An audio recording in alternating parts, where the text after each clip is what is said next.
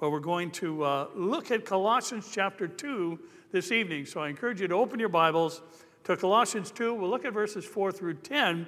And outside of the box, so to speak, for us, we're not going to do our normal course of examining things verse by verse and even word for word, but we're going to use it as kind of a springboard in the general context of what Paul was talking about and why he was writing to the church of Colossae will introduce us into our topic and time tonight.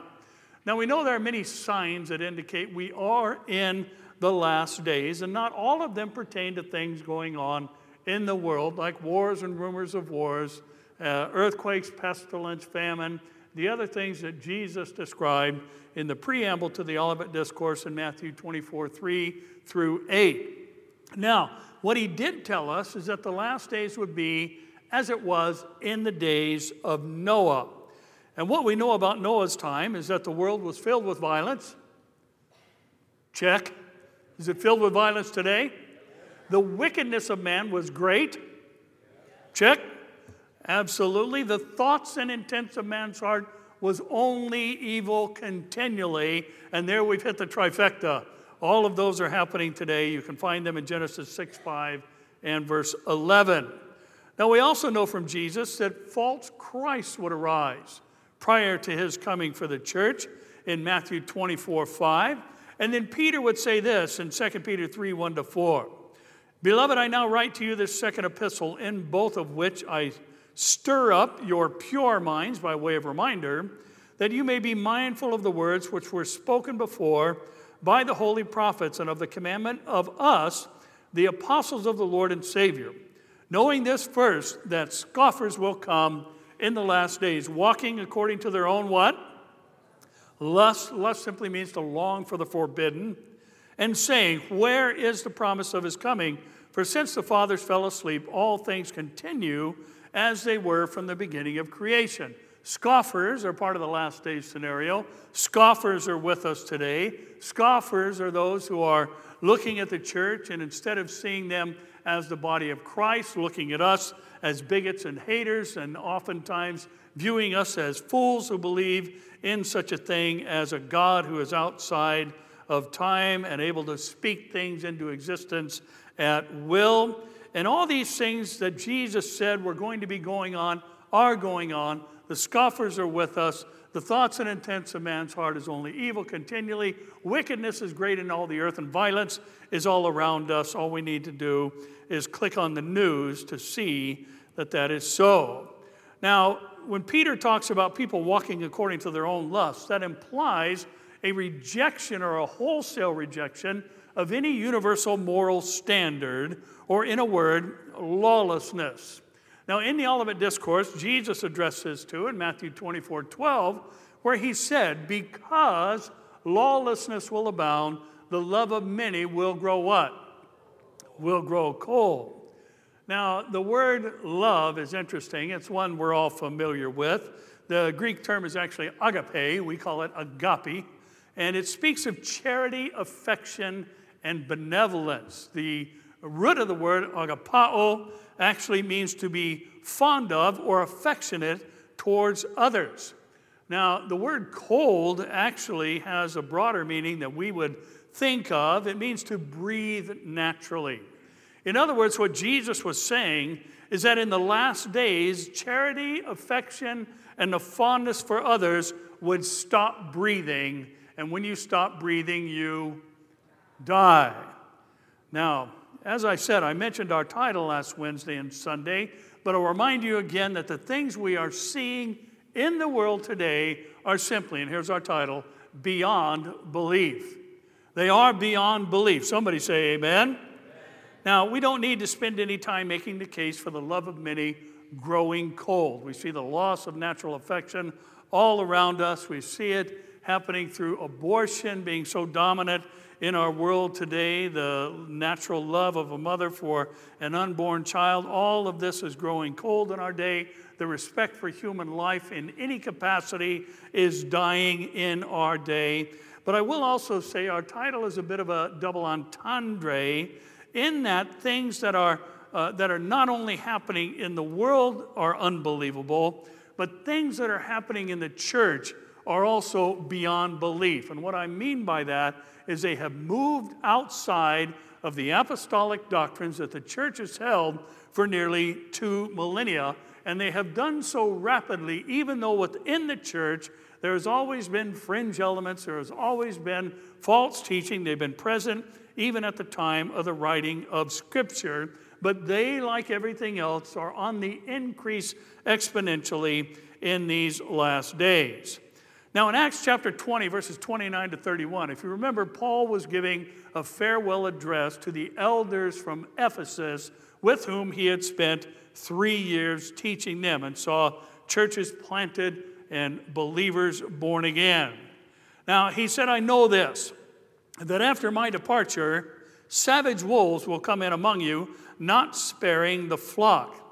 Also, from among yourselves within the church, men will rise up speaking what? Perverse things. The word perverse in the Greek means to become its opposite. Speak things that are the opposite of what he had taught them. What is the purpose? To draw away disciples after themselves. Now, also remember, a disciple is a learner. To teach things that are distinct from what Paul taught them and draw them after their teaching is what he describes the efforts of savage wolves to be. So he says, Therefore, watch and remember that for three years I did not cease to warn everyone. How often? Night and day. How? With tears. Very emotional plea he had for the church at Ephesus. Now, Paul warned the Ephesian elders about what would happen after his departure. He would later give Timothy the same type of warning in the last chapter of the last epistle. Paul would write, before he went home to be with the Lord. Pastor Mike MacIntosh and others have shared with me over the years that Pastor Chuck had this very concern before his departure to heaven that there would be savage wolves that would come in and try and separate and divide Calvary Chapel. I have to say, I sure do miss Pastor Chuck. Amen. Amen. And 2 Timothy 4 3 to 4 says, The time will come. There's going to be a season of church history when they will not endure sound doctrine. Remember, doctrine means teaching. But according to their own what? Their own desires, desires, they will heap up teachers because they have itching ears, and they will turn their ears away from the truth and be turned aside to fables. Now, Paul said that a time was coming when the sound doctrines of the church would be turned from in preference to things people want to hear, which are actually departures from the truth or apostasies. And sadly, this is rampant in our day. Now, remember, the word apostasy means to defect from the truth. And in the context of Scripture, obviously, it's speaking about what the Bible teaches to be infallible truths and absolute truths as well. Now, the thing we need to recognize about fables is that they incorporate things that are real, things that are actual. And it's kind of interesting. I thought, what, what exactly is a fable? So I thought I'd look it up, and I ran across a website that was called Writing 101.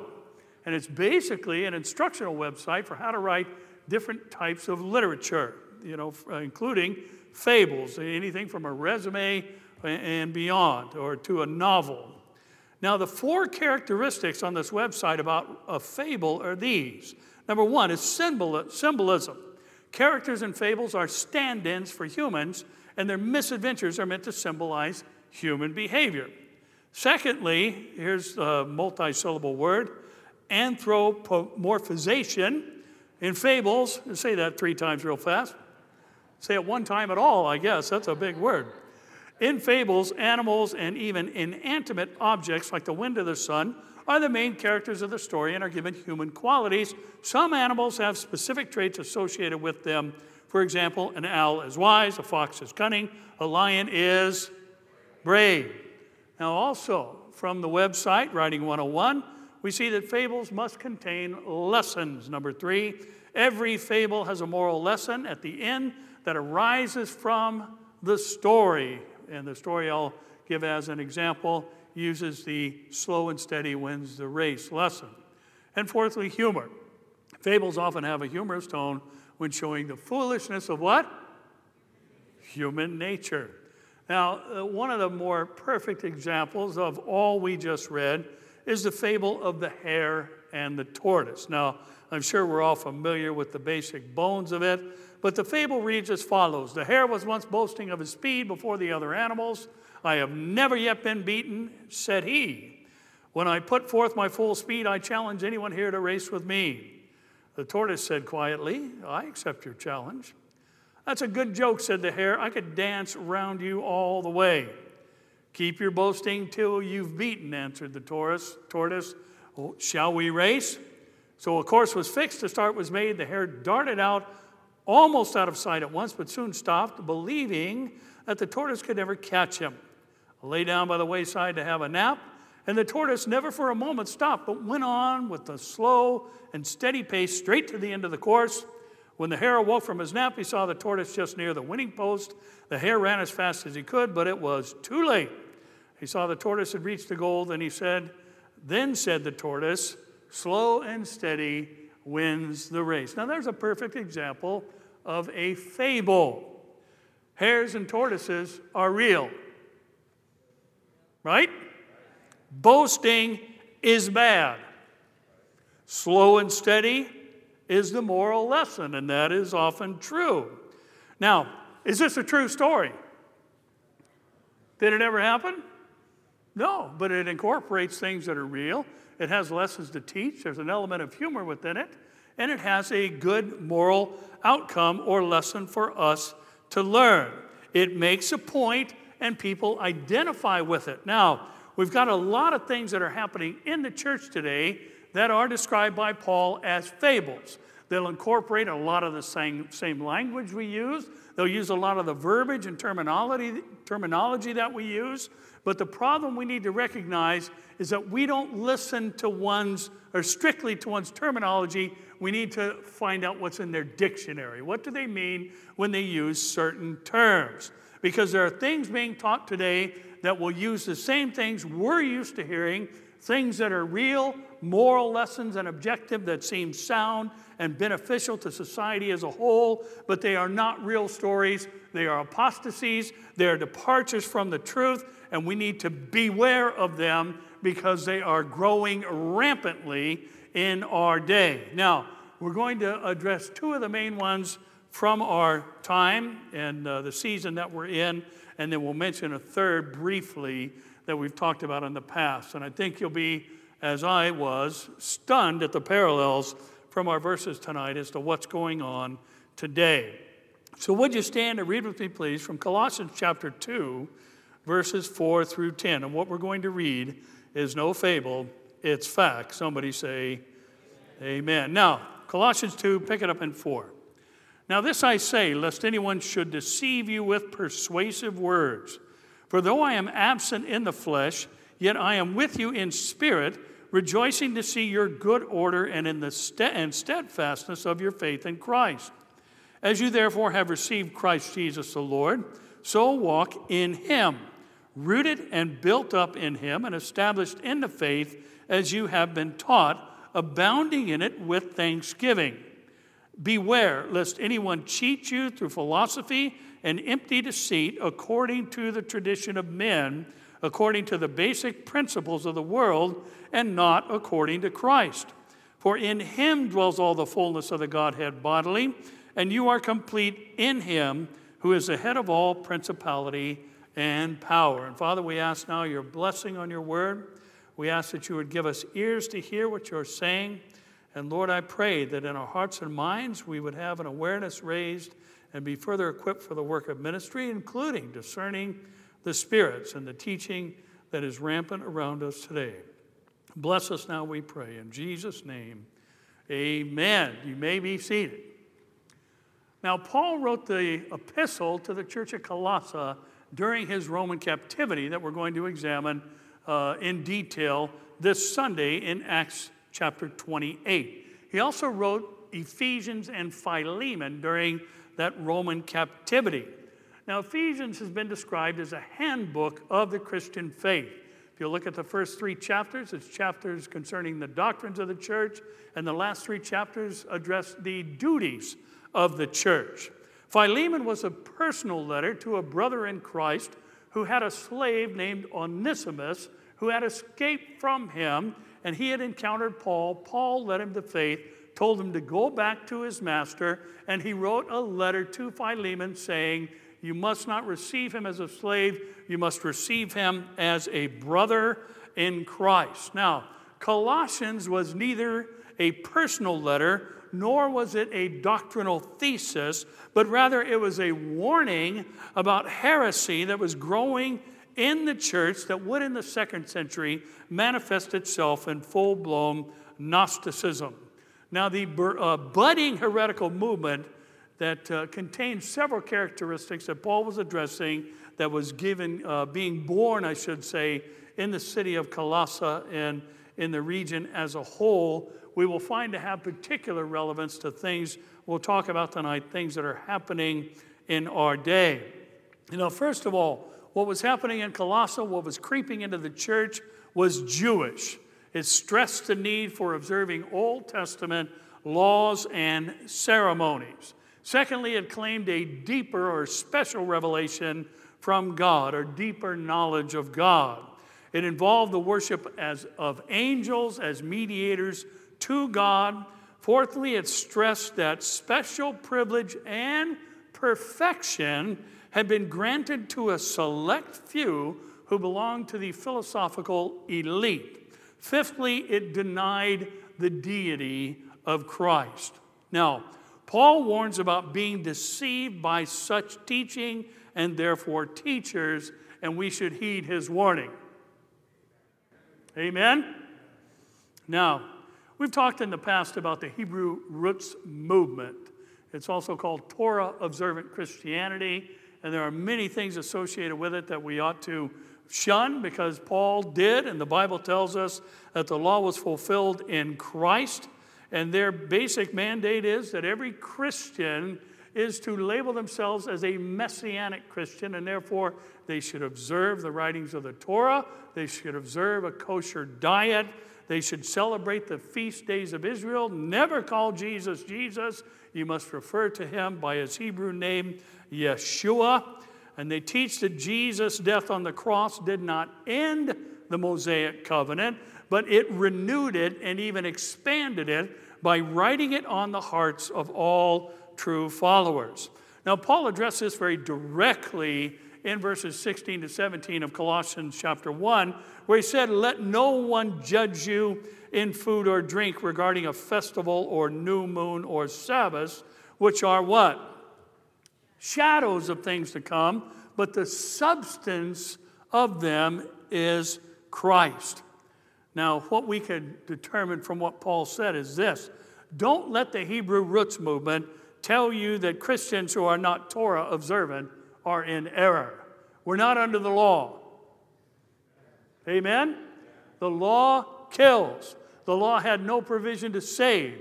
The law was even described as a taskmaster, and it exposed the fact that everyone was a sinner before a pure, righteous, and holy God. Now, Paul opens this section about efforts to deceive by noting they'll use persuasive words, much like the fable we just defined and described a moment ago. And he gives them the admonition to continue steadfast and established in the faith you received when you came to Christ, being rooted and built up by the teachings you had received with hearts filled with thanksgiving. In other words, maintain a steadfastness in the apostles' doctrines that Paul himself taught, and many of which he recorded. He then says, Beware. Be, beware lest anyone cheat you through philosophy and empty deceit. And then he says where those things come from, according to the traditions of men, and they're based on worldly principles.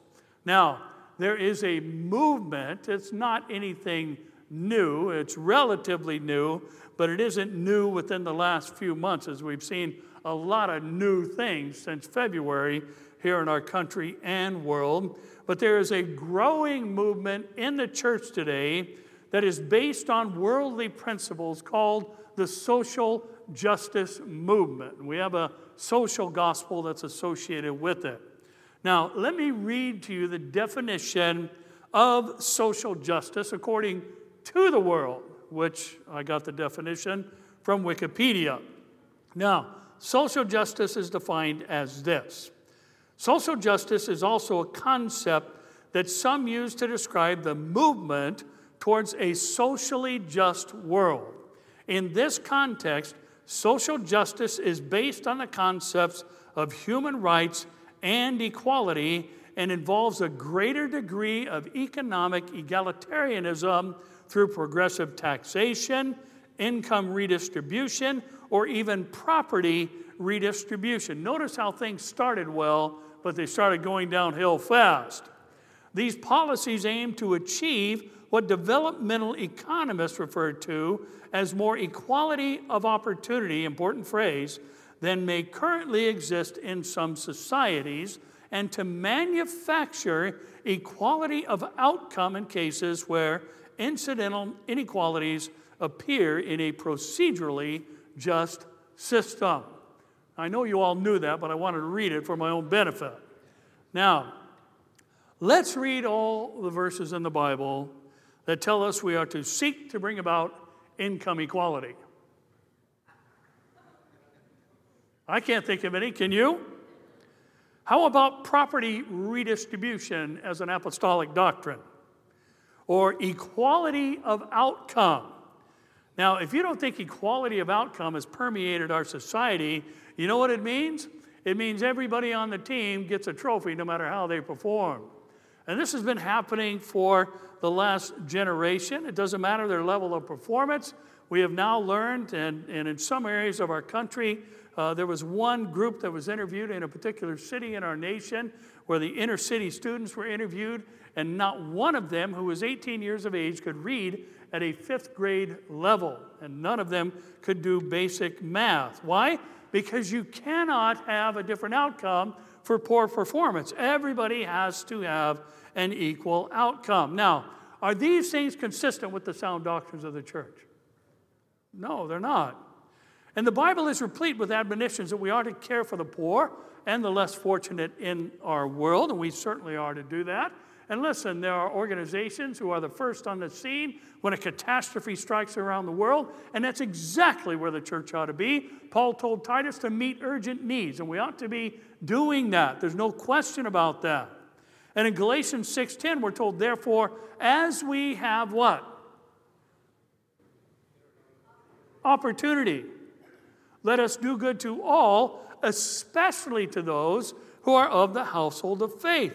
Listen, yes, we are to care for the poor, but not in the Robin Hood type manner of the social justice movement and the egalitarian thinking behind it. Egalitarianism is simply that everything has to be equal. Nobody can have higher pay. It's basically socialism, a big long word uh, explaining socialism, at least in the context of the social justice system. You see these things working in countries like Cuba, where a doctor and someone who may have a job that took less education make $400 a month. That's egalitarianism in the sense of social justice. Everyone has to have and make the same thing. Equal opportunity or equal outcome is the, uh, the boundaries for operating within a society that practices this. Now, let me just say something about the social justice movement that's happening in the church in the form of a point. Listen, here's what we need to recognize solving someone's temporal problems does not assure solving their eternal one. Solving someone's temporal problems does not assure solving their eternal one. Listen, what is God concerned about? Is He concerned about souls?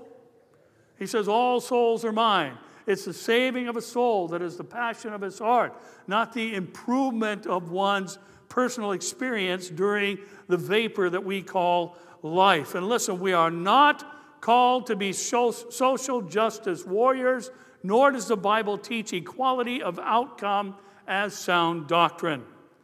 Now in 2 Thessalonians 3:10 to 12, Paul said this, "For even when we were with you, we commanded you this, if anyone, say anyone, if anyone will not work, meaning they have the capacity to work, and the uh, opportunities are available.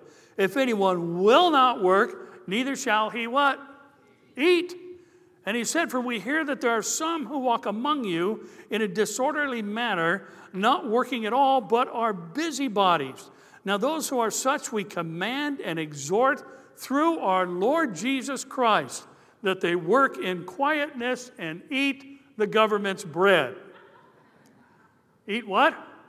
Their own bread. Now, within the thinking of the social justice system is something that's also made its way into the headlines and everyday speak and thinking today, and it's called critical race theory. And many within the social justice movement apply critical race theory principles to Christianity. And this is something that is very troubling, and it's happening all over the country and world, even within the church. And what it suggests is that the church must adopt critical race theory in order to approach and minister to society, or else it's not really preaching the gospel. And in applying critical race theory to the Christian faith, some have gone as far as suggesting that whiteness, defined in a unique sense, is a type of sin.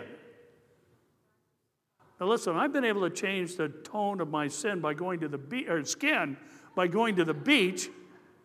But listen, you're born with something that you can't change, right?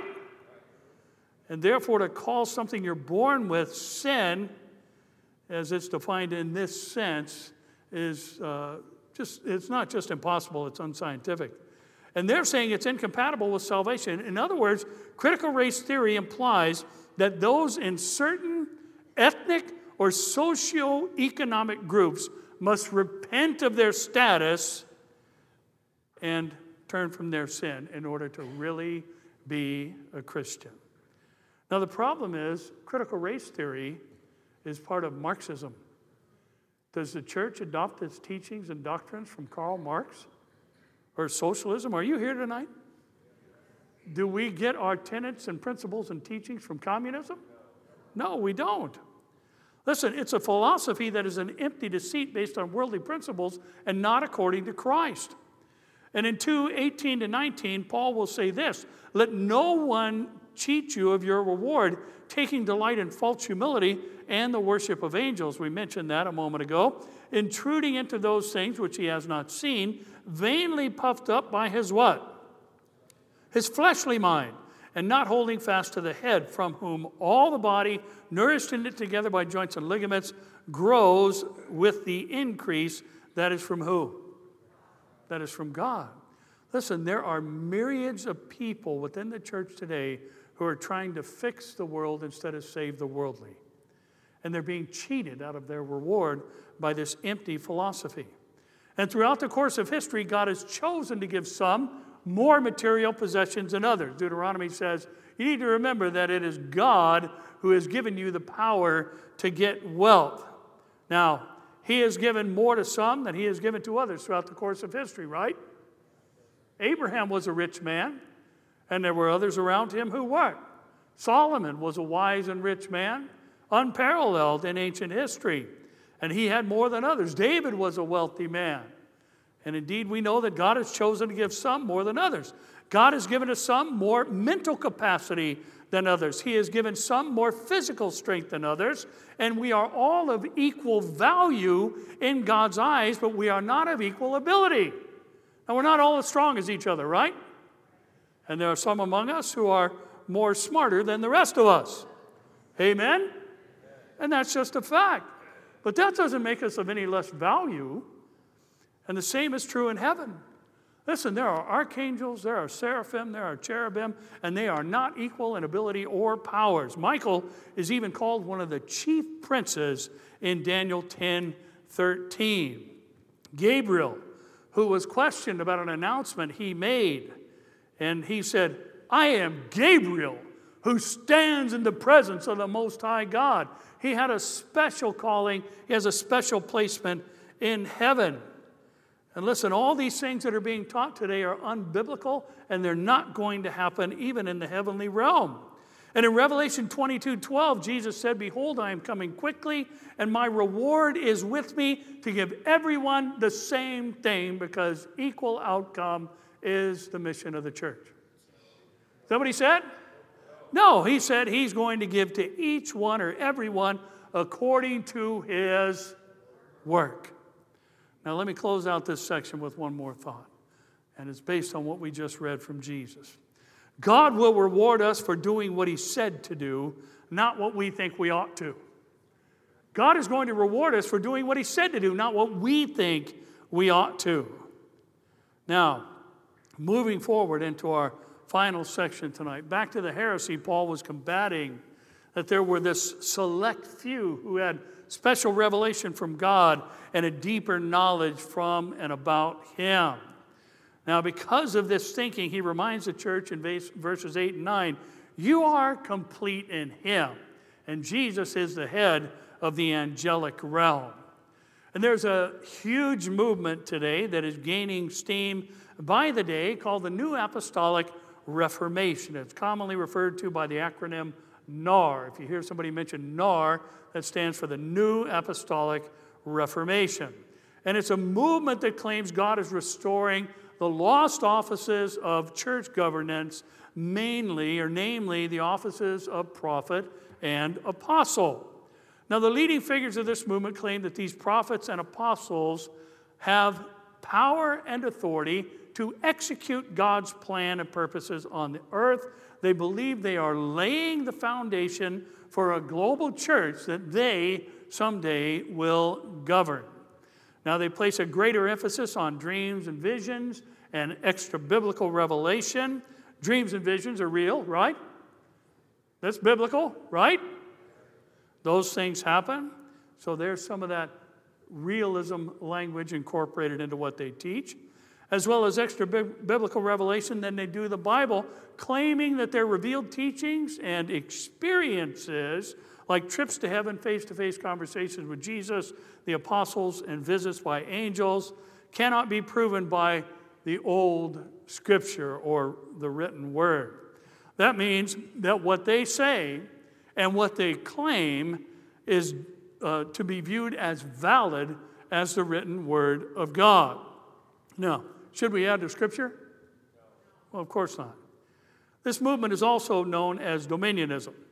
It's called or referred to as third wave. It's also referred to as the latter rain movement. You'll hear about kingdom now theology or Joel's army. Also, it's referred to as the manifested sons of God and even the charismatic renewal. Now, to give you an idea of the scope of this movement, there are some very familiar churches and parachurch ministries who have fallen either into this headlong or bought into some of the tenets. Now, I think any of you who've been here for any length of time know that I'm always very careful about mentioning a name, but there are times when it is necessary, even as Paul named Hymenaeus and Alexander as one who did him great harm, and he warned Timothy to be careful of them. And we need to be careful of this movement. Now, the aim of this uh, movement and the idea of the scope of it, as I'll tell you here in a moment, is some of its practices include what's called the spiritual warfare movement.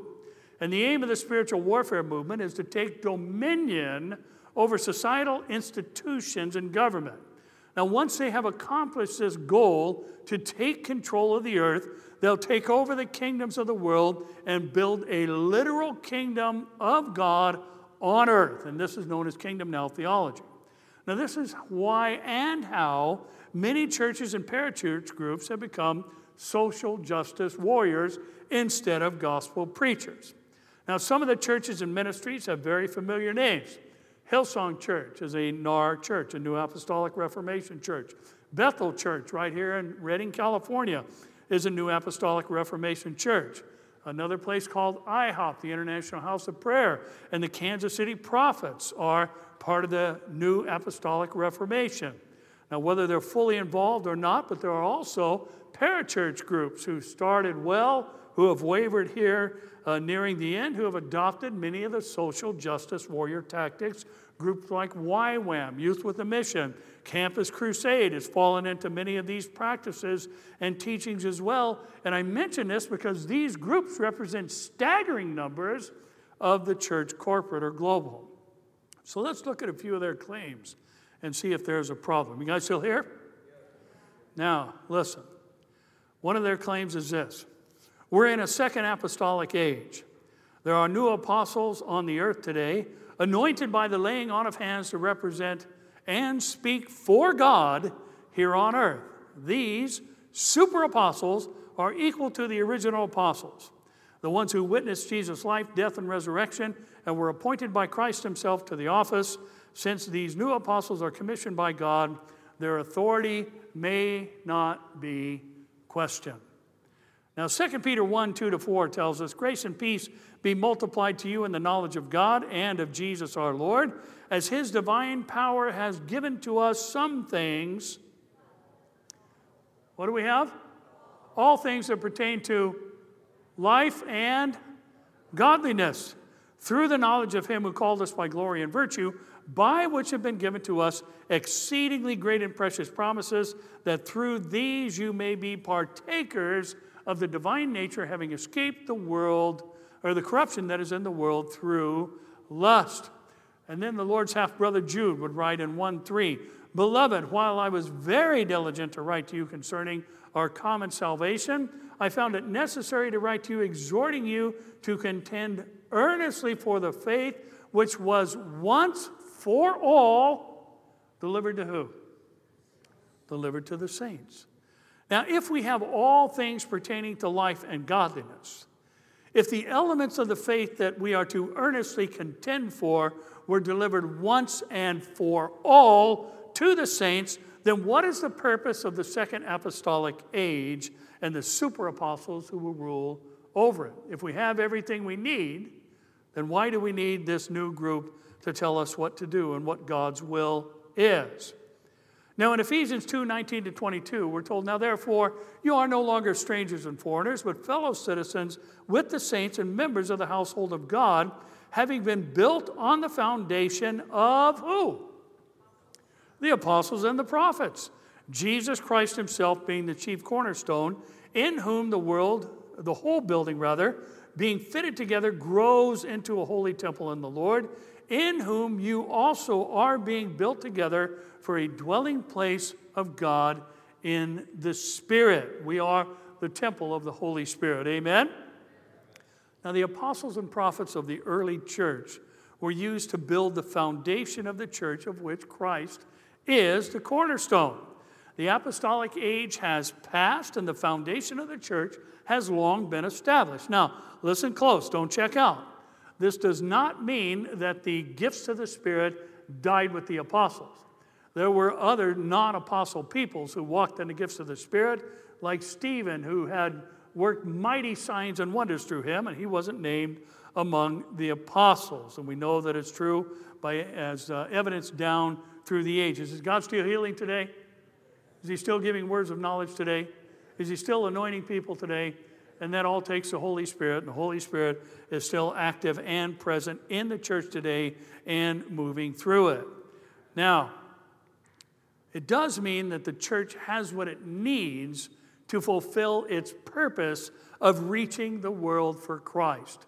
Now, listen, if there was going to appear a second batch of apostles to bring in a new Reformation age, wouldn't the Bible have told us they were coming? Does it? No, mentions no such thing.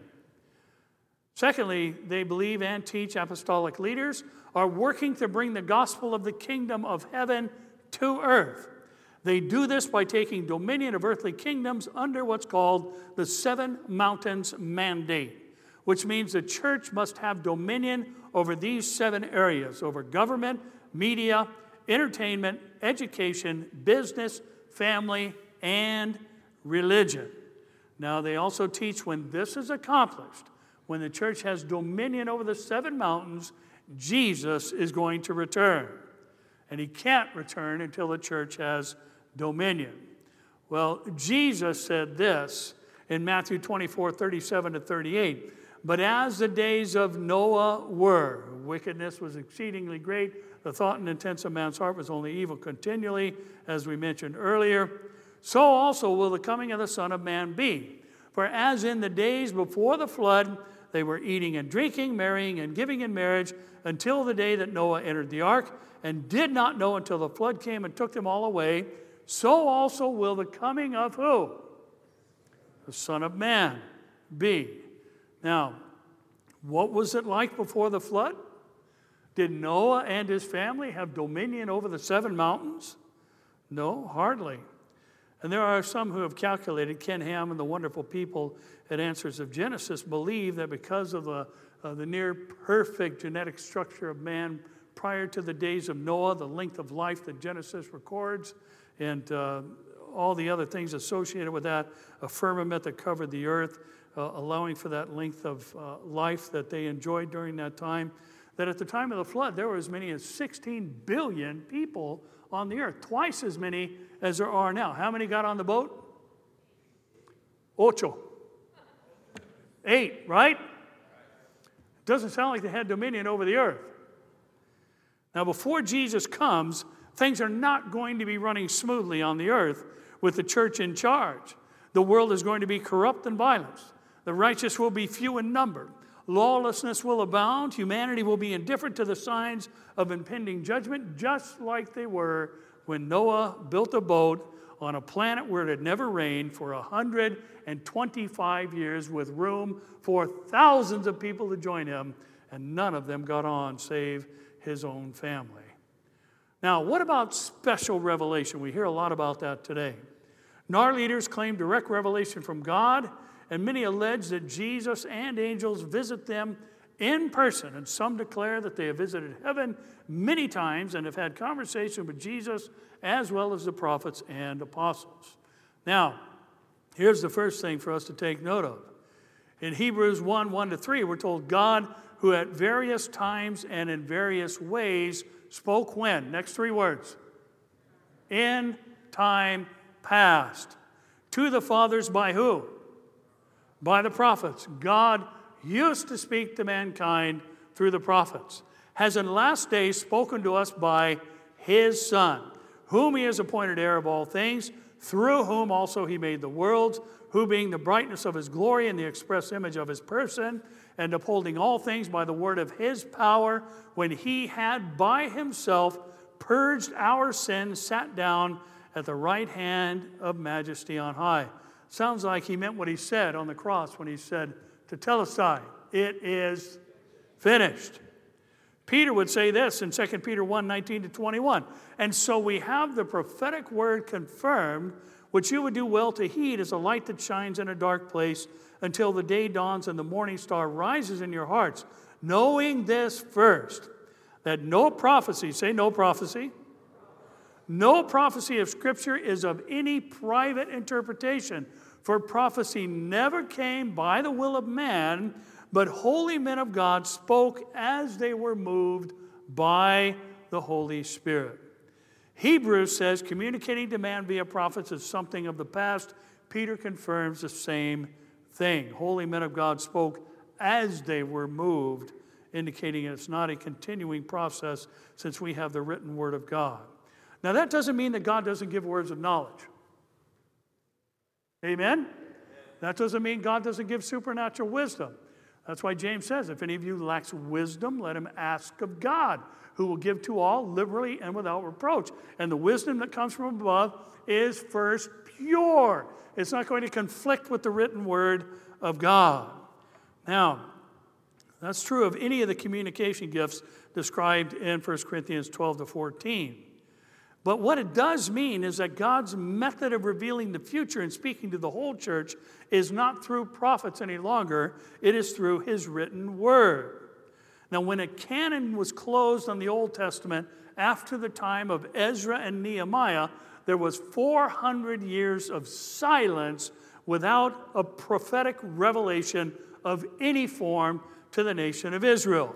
Now, this 400 years of silence was broken by John the Baptist as God once again spoke prior to the onset of the New Testament age by a prophet.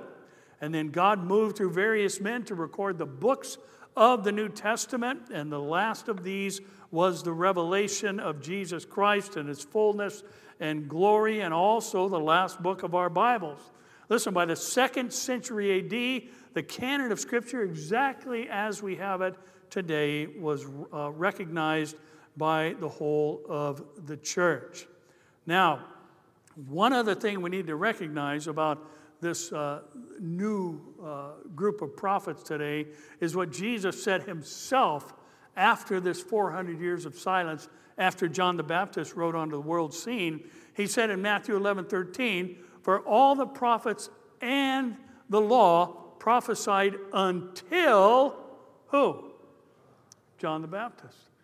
Now, the word until gives us an indication that John was the last of the Old Testament prophets.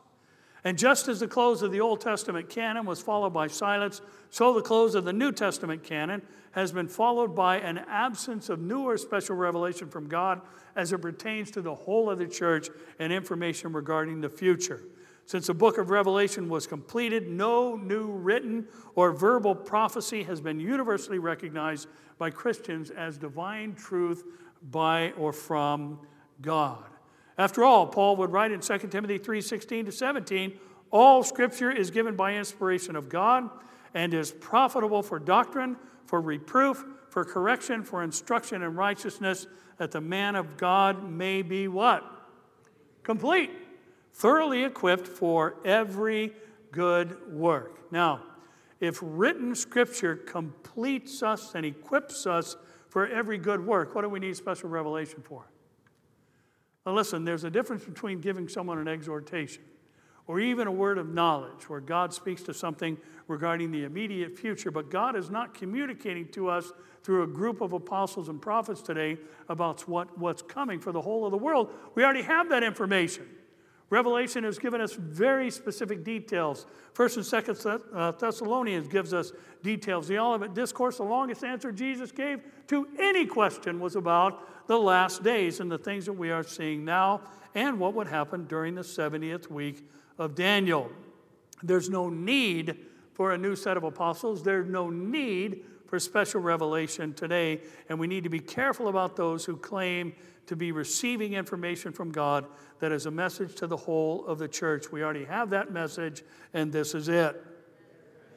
Now, one last thing for this final Wednesday night in this room.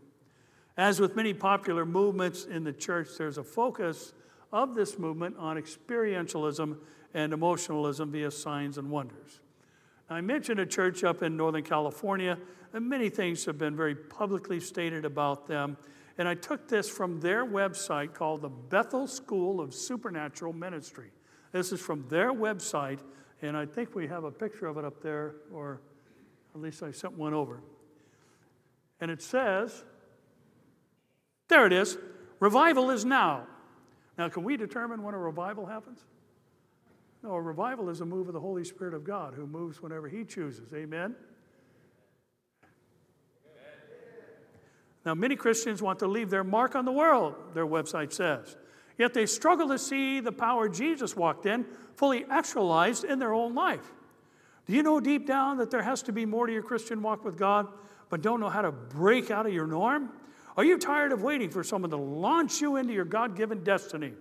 You feel called inside or outside of the church, but don't see Christian leaders demonstrating how to impact the culture of your unique sphere of influence? You don't have to figure it out alone. At Bethel School of Supernatural Ministry, we'll equip you to walk in the gifts of the Spirit, prepare your noble character, and empower you to follow Jesus as he moves powerfully on the earth today.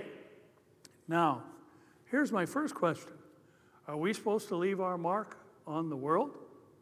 Or are we supposed to rescue people who are drawn towards death so they can leave this world and forever be with the Lord? Is that what we're here to do? Is, is this whole social justice thing something that we are called to as a church? Is somebody supposed to launch us into our God given destiny? Well, I thought that was God's job. Do you have to go to school to be equipped to walk in your gifts? No. In 1 Corinthians 12, 4 to 11, Paul would say this There are diversities of gifts. In other, there's not, uh, in other words, there's not equal outcome. But the same Spirit. There are differences of ministries, but the same Lord. And there are diversities of activities, but it is the same God who works all in all. But the manifestation of the Spirit is given to who? Each one for the profit of all. For to one is given the word of wisdom through the Spirit to another a word of knowledge through the same Spirit, to another faith by the same Spirit, to another gifts of healings by the same Spirit, to another the working of miracles, to another prophecy, to another discerning of spirits, to another different kinds of tongues, to another the interpretation of tongues. But one and the same Spirit works all these things, distributing to each one individually. Read the last three words as he wills. Now, if you want to have the healing gift, can you have it by demanding it? Or does God distribute as He wills? If you want a particular gift, can you have it because you've taught God into it? Or gone to school for it? Or does God distribute His gifts as He wills? And 1 Peter 4 10 to 11 also says, As each one, everybody has spiritual gifts. As each one has received a gift, minister it to one another as good stewards of the manifold grace of God. And he cites some examples. If anyone speaks, let him speak as the oracles of God. If anyone ministers, let him do it as with the ability. Who supplies the ability? Which God supplies. That in all things God may be glorified through Jesus Christ, to whom belong the glory and the dominion forever and ever. Amen. Listen, I don't see anything about going to school to learn how to use your gifts. Nor do we read anything in Scripture about actualizing the power that Jesus walked in in our lives. Now, in Mark 16, 19 to 20, after the Lord had spoken to them, he was received up into heaven and sat down at the right hand of God. And they went out and what? Preached where? Everywhere. And what happened to confirm their preaching? The Lord working with them, confirming the what? The word through the accompanying signs. Amen. Now, listen, if we want to see the power of God manifested in our lives, all we need to do is go out and tell people about Jesus. And you will see the gifts of the Spirit operating in your life just as they always have, because it takes the Spirit of God to inspire us to say the things that are going to reach the people He sent us to talk to. Listen, we're not here to be social justice warriors. We're not here to take dominion over the world. We're not here and called to get back under the law. We are here to preach Christ and Him crucified, and God will equip us for everything we need in order to do so. Remember in Acts, He gave us the power to be witnesses. What power? The power of the Holy Spirit. And listen, there are things happening today outside of and inside the church that are simply beyond belief. And one of my favorite scriptures that we always need to turn to when considering movements that are moving away from the apostolic doctrines that the church has long held is what Jeremiah the prophet said to erring Israel. He said, Thus says the Lord, stand in the ways and see, ask for the what? The old paths where the good way is. What's the result? Then you will find rest for your souls. But they said, what they say? We will not walk in it. And that's happening today. And listen, there is no new apostolic reformation because there are no new apostles and there are no more prophets in the Old Testament sense. Yes, the gift of prophecy is present today. It means to speak by divine inspiration. We would consider that to be an anointing to uh, foretell the Word of God, not foretell future events. The church is not, listen, the church is not going to prepare the world for the return of Christ because Christ is preparing a place for the church to go in the Father's house and he's going to come and receive us unto himself. And until then, we have a mandate, which is why this message was given tonight, and that is Ephesians 5:11. We are to have no fellowship with the unfruitful works of darkness, but rather what? Expose them. This is what Colossians is all about.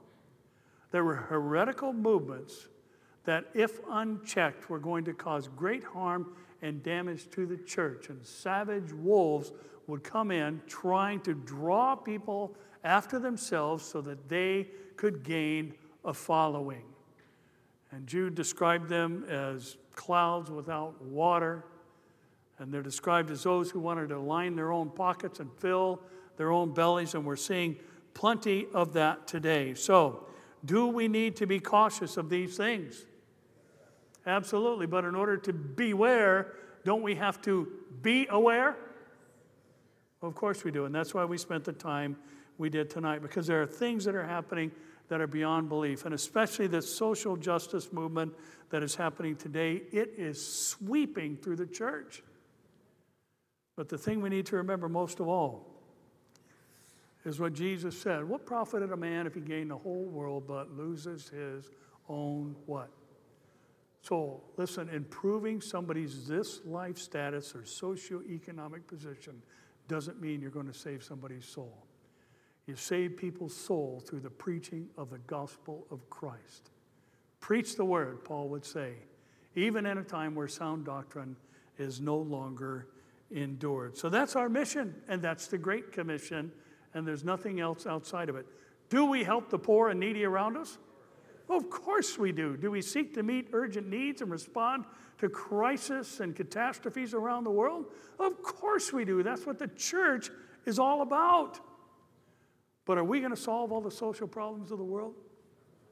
Not going to happen. The Bible never called us to that. And listen, they're trying to bring about what only Jesus can do.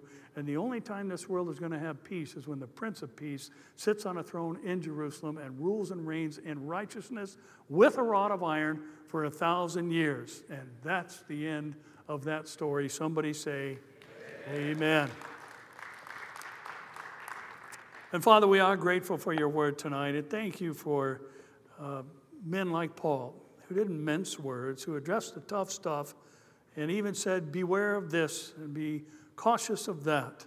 Thank you that he had such a heart for the church at Ephesians as, or at Ephesus as it was just a, an infant church, but he was concerned about what would happen when he left and was no longer able to protect it. And Lord, may we have that same heart as we see so many things happening in these last days that are contrary and in conflict with what the apostles' doctrines were that established the church with you as the cornerstone.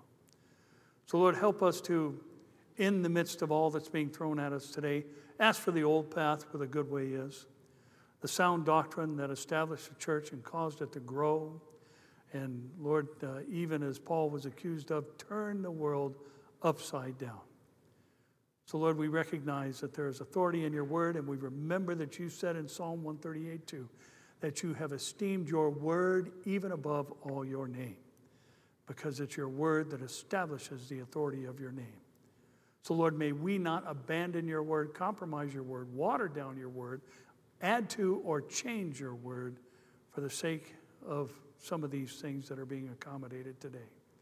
Help us, Lord, to stand fast in these last days, having done all to stand. And to that, the only thing we can add, Lord, is even so, come quickly, Lord Jesus. We look forward to that day where the moment and twinkling of an eye will snatch us off the surface of this earth and will forever be with you. We give you thanks for that hope of your glorious appearing as our great God and Savior, Jesus Christ. Thank you for these warnings tonight. Help us to be aware and help us to speak the truth in love as we address these issues and try and drag those who are caught up in it out of it. Help us to remember foremost we'll be known as your disciples by the love we have for one another. We give you thanks this evening for your word in Jesus' name. And all God's people agreed by saying, Amen.